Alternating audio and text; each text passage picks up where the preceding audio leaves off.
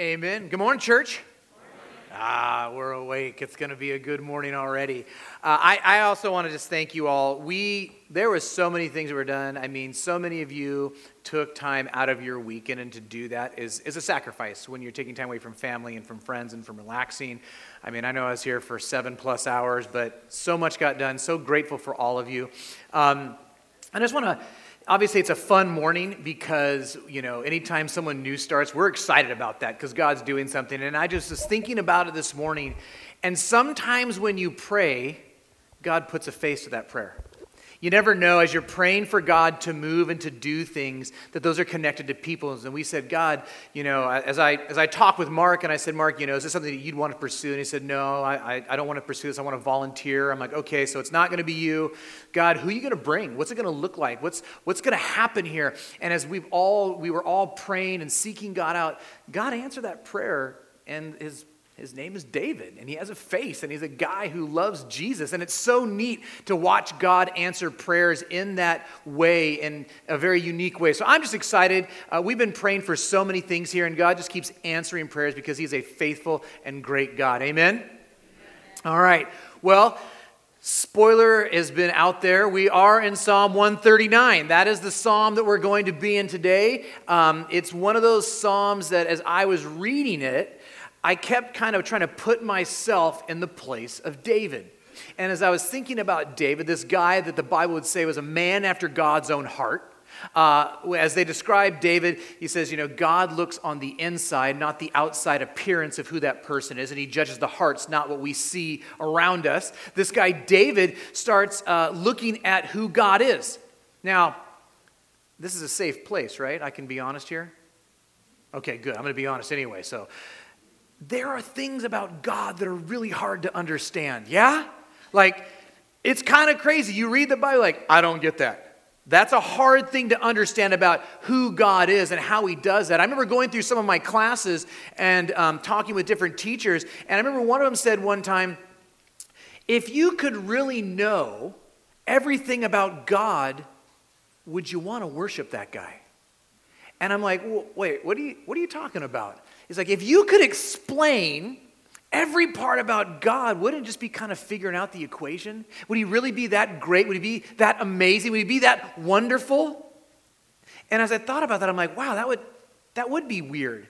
It's kind of like if you've ever been to a really good magic show, not, not the one you get for your kids, but like a really good magic show, and you see these crazy things that they do, and you're like, that's amazing. I don't know how that's done. That's unreal. And then you watch the behind the scenes where they go, and this is how we did it. All we did is just put a mask on this guy and get him on stage. You're like, oh. It loses its luster. It loses its uh, ability to understand what it is. Well, thankfully, here's the thing. We can't explain everything about God. He's so huge and so big and so wonderful that we could never comprehend it if given all eternity. In Deuteronomy twenty-nine twenty-nine, it says, the secret things belong to the Lord our God, but the things that are revealed belong to us and to our children forever, that we may do all the words of this law. What he's saying is this: we've been given what we need to know about God. We haven't been told everything about God. We'll never have that ability, even with all of eternity. Think about this. We will be with God for eternity. For those that call Jesus Christ their Lord and Savior, we will be with him for eternity and get to learn about him for forever. That's how big he is. That's how great he is. That's how massive our God is that we worship. Now, maybe you've read some stuff. Maybe you've thought about God, and maybe you've struggled with understanding this God that we talk about every week, week in and week out. And maybe at times that's caused you to maybe doubt God. Maybe that's caused you to think poorly about God. Maybe that's caused you to be afraid of God as you learn who this God is. And, and what I want us to do is I want to I want to look a little bit into this scripture today, because I think what we're seeing is we're seeing some of that as David is singing this psalm to God. You see there's an arc to where he goes. And I think that he's feeling some of those tensions of understanding more of who this God is and not knowing how to comprehend that, not knowing what to do with that. And it doesn't land him ultimately in a place of fear and rejection of God, but it lands him in a place of comfort of God. And that comfort is to be transferred to us, that we would take comfort as we know more of who this God is. And so there's three things we're going to look at today. David's mentioned a couple of them, but it's the uncommunicable attributes of God. Uh, that there are things that we can't communicate, we can't understand about God. And so there's three of them that we're going to talk about today. The uh, Uh, omniscience of God, that, that God knows all things at all times. The omnipresence of God, that God is everywhere. And the omnipotence of God, that God has and is all-powerful. Those are the things that we're going to see in this psalm today as we work through it. So, I'm going to read all of Psalm one thirty-nine in its entirety so we can get the full picture of it. You can read along in your Bible if you brought one. You can follow on the screen. Uh, if you don't have a Bible and you need one, we have brand new Bibles underneath somewhere in the chairs. You can grab that, take that. That's a free gift for you. We'd love for you to have it and just read more about who God is. Here we go. O Lord, you have searched me and know me. You know when I sit down and when I rise up. You discern my thoughts from afar. You search out my path and my laying down, and are acquainted with all my ways. Even before a word is on my tongue, behold, O Lord, you know it all together. You hem me in behind and before, and lay your hand upon me. Such knowledge is too wonderful for me. It is high, I, I cannot attain it. Where shall I go from your spirit, or where shall I flee from your presence? If I ascend to heaven, you are there. If I make my bed in Sheol, you are there. If I take the wings of the morning and dwell in the uttermost parts of the sea, even there your hand shall lead me, and your right hand shall hold me.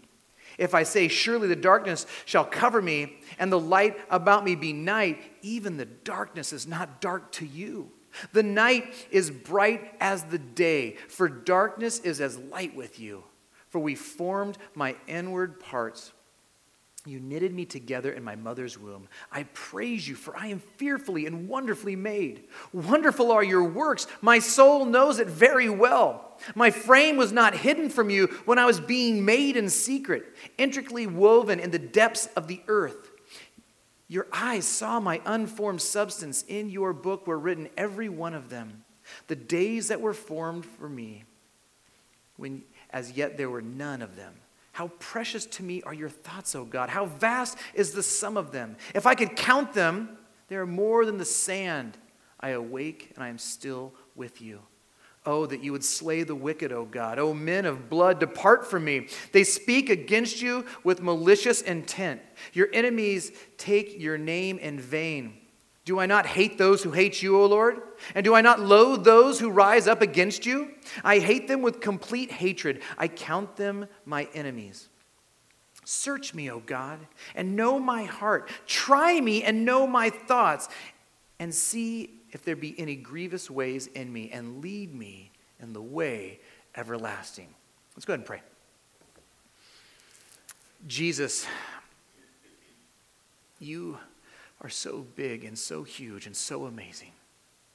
Your love for us has no bounds. As we just scratch the surface of who you are, I ask that you would give us some kind of insight to see the weight, though there isn't enough weight in the world to put weight to who you are and what you've done. I ask that you would let us see you for who you are. I ask that we would take comfort in being known by you, that you would continue to search our hearts. Lord, dependent upon where people are today, they're going to need to hear something from you. Lord, I ask that you would provide that and not me. Holy Spirit, I ask that you would work amongst your people. If there's things in here that I should not be saying that are not going to be helpful, Lord, just strike them from everything that I have. I ask that you'd speak through me, that you would bless me with your word as well. Pray this in your name, Jesus. Amen. So as David starts this particular psalm, he actually closes it out the same way that it starts, but they're going to have two very different ways of understanding what's going on, the idea of being searched. Now, as I thought about this idea of being searched, I realized really quickly that there's, there's two ways that we can look at that. There's a, a negative light in being searched, and there's a positive light.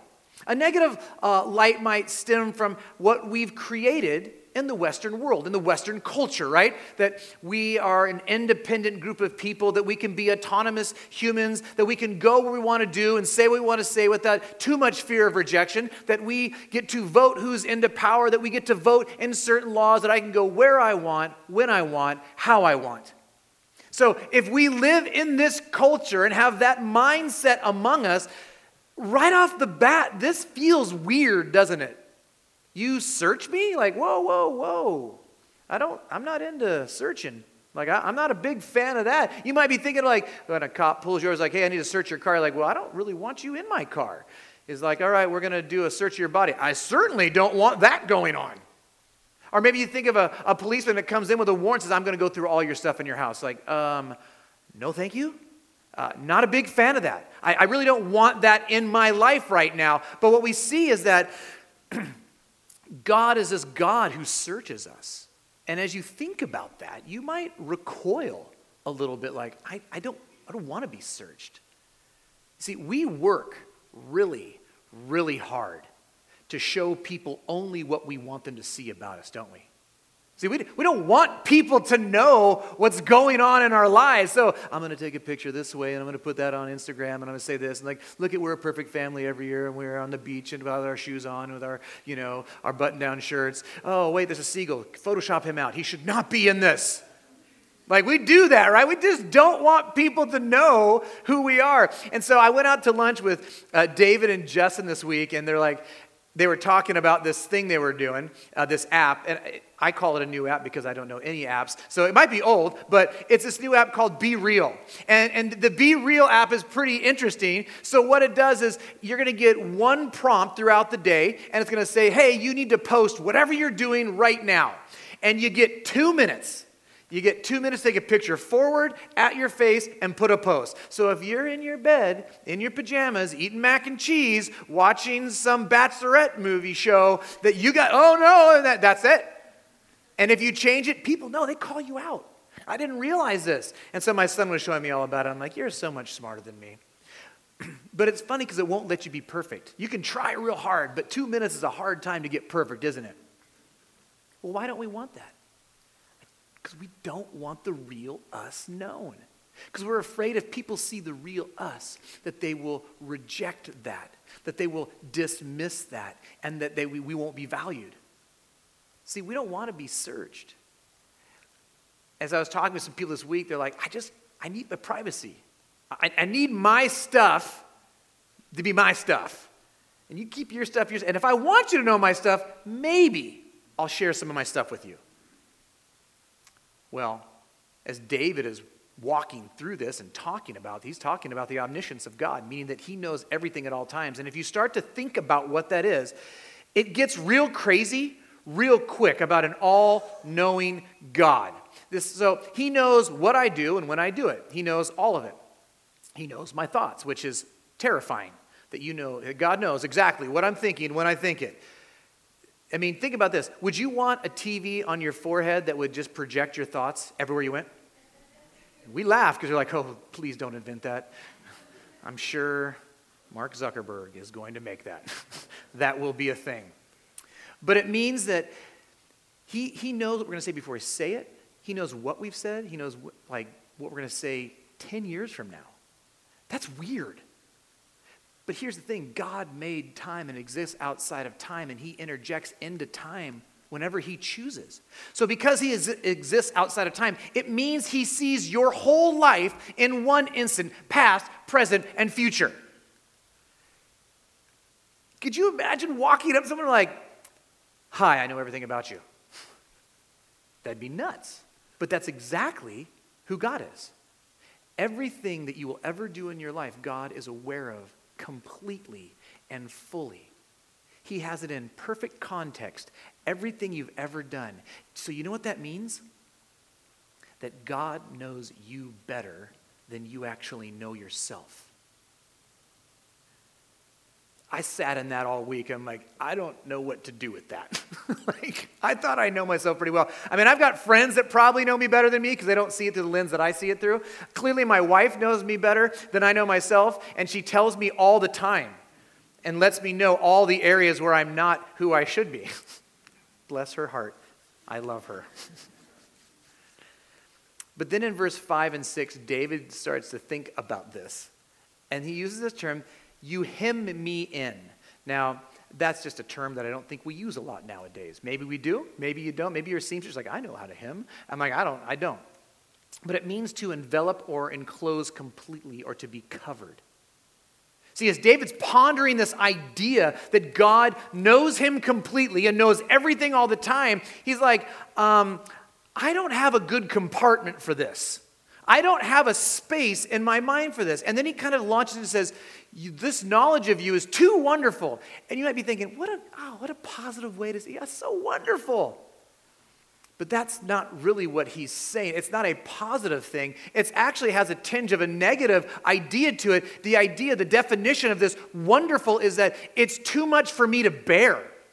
Like I, I can't handle the fact that you are this God that knows every single thing about me. Um, my mind can't comprehend it. I can't understand it. It's too high for me to even come close to obtaining. And what I think we're seeing here with David is that it's starting to feel constricting or a bit claustrophobic. Now, I'm going to share something about my life so you get to know me, and then you can laugh at me later. But I used to have these nightmares as a young, a young boy. And they weren't like these crazy, scary, sla- nothing graphic. It was just, this is what it was. I would go to the grocery store, and I'd go to the checkout counter. And I would pay the person, the teller, whatever it is, I, I, I paid them. And they would always hand me back a very small ball bearing or B B. Seems weird, because it is. And they would hand this to me. And then as they handed me this very, you know, small thing, it became extremely heavy. To the point where I could barely pick it up and I couldn't get my hands around it. And I remember feeling like, why can't I lift this thing up? It's a B B, it's a ball bearing. I can't lift it up. I don't understand why this thing isn't acting the way it's supposed to, the way that I understand it. And what that would do is, even thinking about it now, like there are these this rush of anxiety, this rush of fear, and it's because this. I could not figure out what was going on, and it terrified me that there was something that I didn't understand, and it was affecting me in a way that I didn't think it should affect me. And as David is thinking about God, I believe that he's in this spot of feeling the same thing, that there is this God. To be in the presence of this kind of God is terrifying. It is scary to know that there is someone that knows everything about me, because we can't explain God. The same reason I couldn't explain why a tiny B B that should weigh not even an ounce was weighing hundreds of pounds that I couldn't hold. And so what does he say? He then shifts and goes, where could I even go to get away from your presence? I think what he's talking about right here is that I gotta, how do I get away from this? How do I run from this presence? And the, and the idea of presence is this term uh, that always refers to the face of God.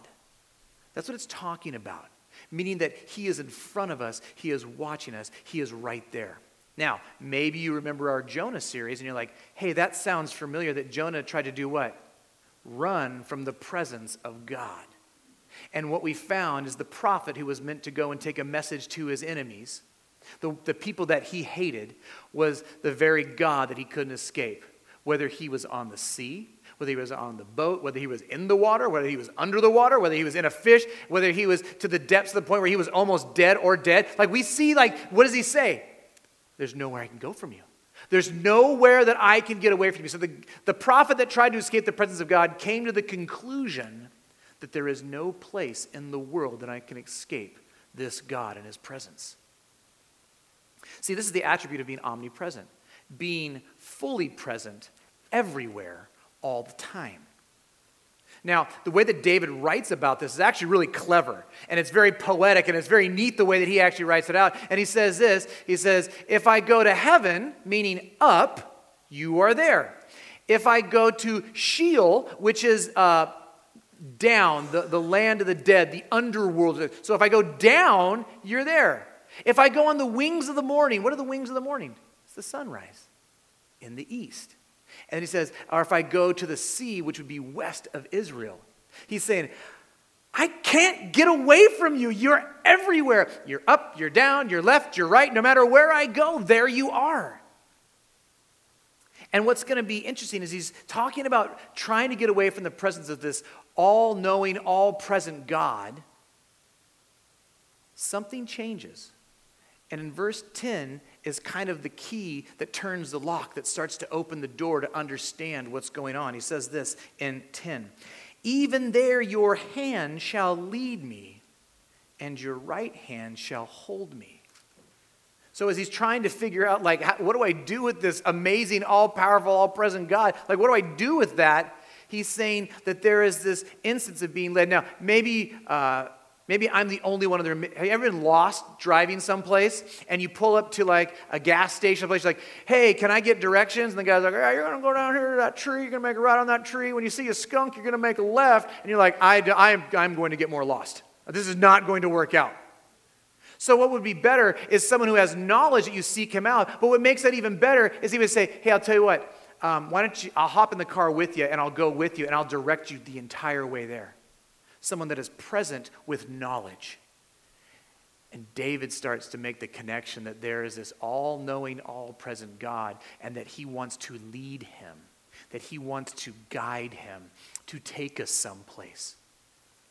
We use the term all the time that life is like a journey, right? That we're on this journey together, and what, what we're seeing is that God is saying, I want to lead you and guide you on this journey of your life and where you're going. It says that you're hand, your right hand shall hold me. As I thought about this, I mean, we just think about it. It's really easy. We think about a small child, right? What does a small small child do, or an adult who's scared do when they're scared? They hold someone's hand. You ever have like a, a child, a sibling, or someone like they just they're scared? They grab a hand. Why? Why would they grab a hand?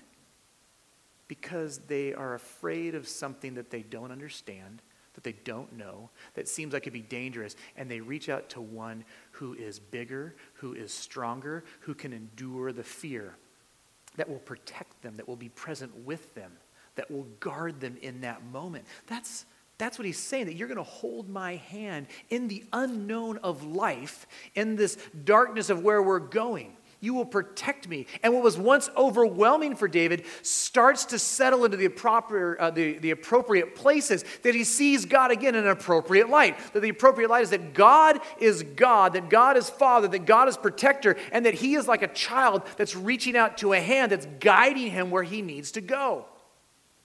And then he's going to use the idea of darkness to build out that idea, because darkness does represent unknown danger, being lost, hidden sinful things. But what he's going to do is going to proclaim that God is so powerful, that God is so big, that even the darkness is not dark to him. I don't know if God has some really good night vision goggles. I don't know what that looks like. I don't know how that works. But all I know is that it ain't dark to God. And I've been in some really dark places, but it ain't dark to God, and God sees it. So what we see is that this idea that the darkness is as of light to him is meaning this, that the hidden things will be exposed by God.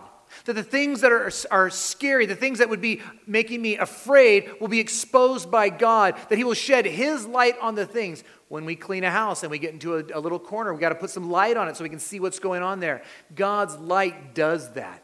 It exposes and pushes away the things that would be scary. So David moves to the other attribute of God, the omnipotence, the, that he is all-powerful and can do it, whatever he, his will is without limits. And so what he does is he, he keeps this idea of darkness moving, and he's going to move to probably the section that's most known by people in the church when we think of Psalm one thirty-nine.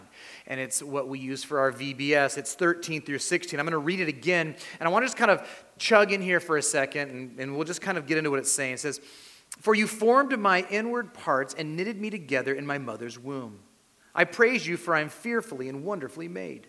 Wonderful are your works. Your, my soul knows it very well. My frame was not hidden from you when I was being made in secret, intricately woven in the depths of the earth. Your eyes saw my unformed substance. In your book were written, every one of them, the days that were formed for me, as yet there was none of them. Now, we spent a whole week teaching the kids this one little section that you are fearfully and wonderfully made, that, that you have value, that you have worth. We talked about the idea of sanctity of life. Now, here's what I want to do before I go any further. Can we put politics aside for a second? Can we just, let's just move those off to the side. I don't care how you vote right now. I don't care what policies you vote for right now. I don't care what side of the fence you're on, and we have both represented. I'll just tell you that right now. You're like looking around like, who's, who is it? It's cool. We make them wear different clothes when they come in so you won't recognize them. We just want to read God's word, and we want to see the heart of God for a few minutes. How, what does God say about who he is and what he does?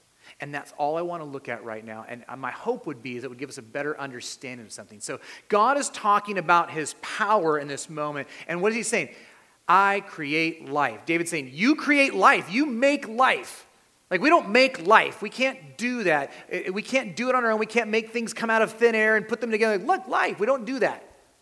The inner parts, when he says inner parts, he's talking about a soul and a conscience. That's the word that's being used there that we understand. He's saying that who you are as a person, I have made that. I have put that together. What makes Simon Simon is because God has formed that and made that. The inner parts of who I am. That's what he's talking about. As he moves on, he says, you, uh, my frame. Well, what's he talking about with his frame? He's talking about bones. So what he's saying is, not only do I make who you are on a spiritual side, on a soul side, I make who you are physically. I create all of it together. That I give you flesh and bones. I give you a life. Then he says, I knew you in unformed substance. What was it? He's talking about an embryo. That, that's literally how it breaks down in the original language, an embryo. That, that, that's the best way to describe what that is. He speaks about when life starts. He, he's, he's saying that this is when it starts, and it's got value, that it's in the embryonic stage, like that's when that's there, and then he shifts to the ending. So he talks about the beginning, and he talks about the ending, and he starts talking about how he says all the days of our lives are numbered by God himself. What is he saying? God holds life and death in his hand. He is in control of it, and he has power over it. That's power. That is powerful. He's telling us that life is a special gift that he has given. He has given the beginning, he's given the end. People ask, why do Christians make such a big deal about this? Well, let me, let me just throw this out so maybe you have a, if you don't understand, this might give you a better understanding of what he's talking about. Why do Christians make a big deal about abortion and euthanasia? It's this verse, because God is the author of when it starts, and God is the author of when it stops. And if we think that we can step in and be the one in control of life, then we are trying to supersede God's power and authority and take control over that. That is sin, and that is rebellion any time in any part of our life when we would do that. This is why we value life at all stages. This is why we don't say, we'll get rid of the baby because it's inconvenient. And this is why we don't, we don't say, we'll get rid of, of Joe because it's inconvenient. I mean, he's in his nineties, so let's just get rid of him. No, because God has a plan for when we will be born and when we will die, and we want to trust and believe that an all-knowing, all-present, all-powerful God probably knows a little bit more than we do. This next section can get a little hard. You're like, wasn't the last one hard? Sure. Yes, it was. This next one, um, a lot of pastors have been known to skip over because it's it's weird, it's different, it's complicated. Um, but I believe if you understand the gospel, it actually makes a lot of sense. It's this turning point, and you know, David's like, man, all these thoughts, I'm, I love you, this is great, you're amazing. And then he kind of shifts to this section where he's like, I want you to slay the wicked, those men of blood, hate those that hate you, we're going to loathe people, we're going to have complete hatred. And, and you're like, that's weird, and, and here's, here's why. Um, that's not what it says in the New Testament, is it? That, that's not the message that we get from Christ in the New Testament. He's like, pray for those that persecute you. Like, well, wait a minute. Oh, pray for those that, pray for those that don't know you. They would come to you. Serve them. Turn the other cheek. We see all this stuff that just seems like it's very, it's very different from what David has just said in this moment about what God would do. But what we see is that there's a couple things going on. One, he's saying, I am going to be completely loyal to you, God. I'm completely sold out for you. Whatever you love, I want to love. Whatever you hate, I want to hate. I want to be connected to you in all ways, and I am in allegiance and alignment with you is what he's saying. He's saying that all sin and rebellion against God must be punished, that God's enemies are his enemies, and that God's name should be lifted up, not trampled upon. Now, here's the thing. David's right. All rejection of God ultimately will be punished. All rejection of God's ways and what he values will be met with his perfect and ultimate judgment. This is in light of an all-powerful, all-knowing God who is present in all things. And it's funny at times when we hear about this, that we think as finite beings that we actually understand what's going on more than God. That we can comprehend more than an all-present, all-knowing, all-powerful God. It, it's arrogant. And we all do it at some point in our life. So the, the question is this, what happens between then, David writing, and now? It's kind of a simple answer that has to be unpacked. The answer is Jesus. Th- that's, that's the difference. See, God was not going to compromise who he is. God is fully just in everything he does. That he's not the kind of judge that would brush sin under the carpet. He's not going to say, eh, it's okay, you probably didn't mean it, don't worry about it. No, we would call that a corrupt, unjust judge, wouldn't we? But what God does, he's like, I'm not going to compromise who I am, that sin must be punished, sin must be dealt with, that there is this thing that has to be taken care of. And what we see is that he doesn't let it go unpunished, that God actually punishes those that are rebellious. He punishes those that reject him. He punishes those that are malicious and those men of blood, those violent men. He does punish that. He pours out all of his wrath on them, but he does it through his son, Jesus Christ.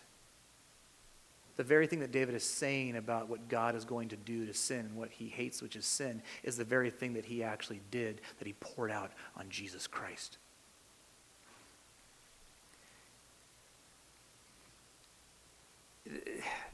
He says enemies, enemies, enemies. Well, Romans five ten tells us about who are the enemies. For if while we were enemies, we were reconciled to God by the death of his son. Much more now that we are reconciled shall we be saved by his life. See, we are the enemies that David's talking about. All of us are sinful. All of us deserve God's wrath. All of us deserve God's punishment. Yet we see that God does this by sending his son to live the life that we couldn't in a perfect way, that he becomes our substitution, that he takes that, puts it on himself, and dies for us. This is the great twist in the gospel, that everything led to the, yep, yep, yep, yep, we should be punished, yep, yep, it should be bad, yep, it's not going to be good, our bad. Twist, Jesus is going to take that for us. And I would say this, any one of us, if you don't know Jesus, you can have that today. If you call on the name of Christ for salvation, he will save you. He will give you new life, that the wrath that you deserve will be poured. It has been poured out on Jesus Christ on the cross. He died for that. It's been taken care of. It's done. All you have to do is call him his Lord and Savior. You can do that today. I encourage you, if you're thinking about that, please, afterwards, talk with me, talk with anyone that's up on stage. We'd love to talk with you about a relationship with Jesus. But it lands in an interesting place. As David looks at the character and the nature of God, he's, he's moved back to where he started in the beginning, the search me idea. It's no longer overwhelming to be searched by God. It's not like the police version of what we talked about. It doesn't feel intrusive. It doesn't feel like an invasion of privacy. No, it's changed. See what he says. twenty-three and twenty-four says this.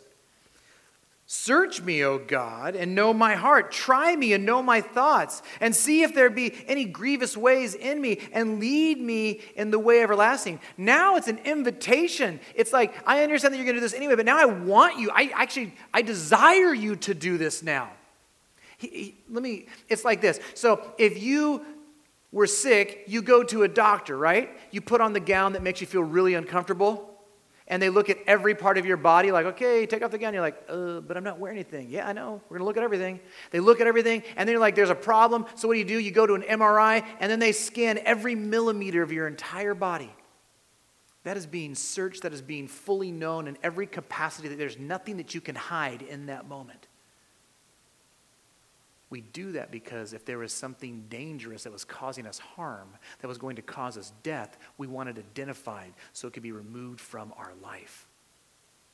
See, as he's understanding who this God is, this all-knowing, all-present, all-powerful God that will deal with the rebellious of heart, he's like, I don't want anything in there that would remove me from the presence of this God that knows me and loves me and chases after me. David wants to be like his God. He wants to reflect him in all that he is. He says, look inside me. Look at my heart. Tell me where I'm lacking. Tell me where I'm not trusting you. Lead me. I trust you. I know that if you know everything, you care about me. That's what he's saying. Take me by the hand. Show me.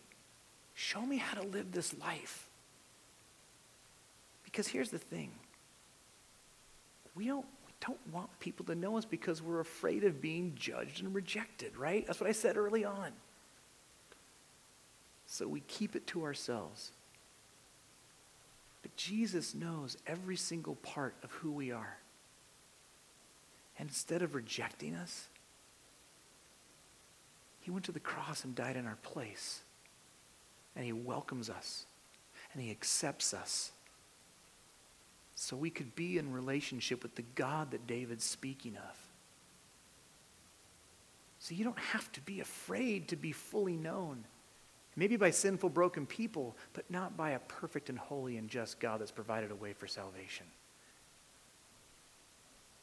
We can take comfort in being known because we are loved and accepted on the other side of being fully known. And this God loves us enough to walk us in those broken, dark secret areas into a place where we can actually show the world who he is as we transform day by day.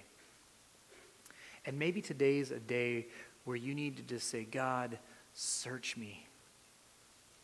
Show me in my heart. Show me in my life where I'm not believing you, submitting to you, trusting you, following you. And let him speak. All week I've been praying this, and there's some things that God brought to me, and I'm like, okay, I just, I got to do some work. I got to, I got to repent of some things. Because repentance isn't this guilt, shame thing. Repentance is this freedom thing. Like there's freedom in repenting and, and knowing that you can put that down at the foot of the cross, that Jesus died for that, and that you're saved. That's the reality of what we have in Jesus Christ and what he's done, that we are new creations, that we can walk with God and be in the presence of God without fear, but in full comfort. There is something comforting about knowing an all-knowing, all-present, all-powerful God is with me, and he is with you. Let's pray. Jesus, thank you for this moment to sit in who you are and how you see everything, how you know everything, how you've seen my entire life. And yet through that, you still love me. I don't, I don't get it. But yet you do in some amazing way. Lord, help me to see where I am not trusting, believing, and following you. Search my heart. Search the heart of the men and women that are here today. Open their eyes to the truth of areas that they are walking in danger. Let them see you as a good doctor who is examining our hearts so you can heal us and make us new. use this time, Lord, that we wouldn't rush out of this time, but we'd press into this time, because there's nothing more important than dealing with sin and rebellion in our hearts, whether it is the first time where we confess you as Lord and Savior or the hundredth time where we lay down the things in our life that we are not willing to show.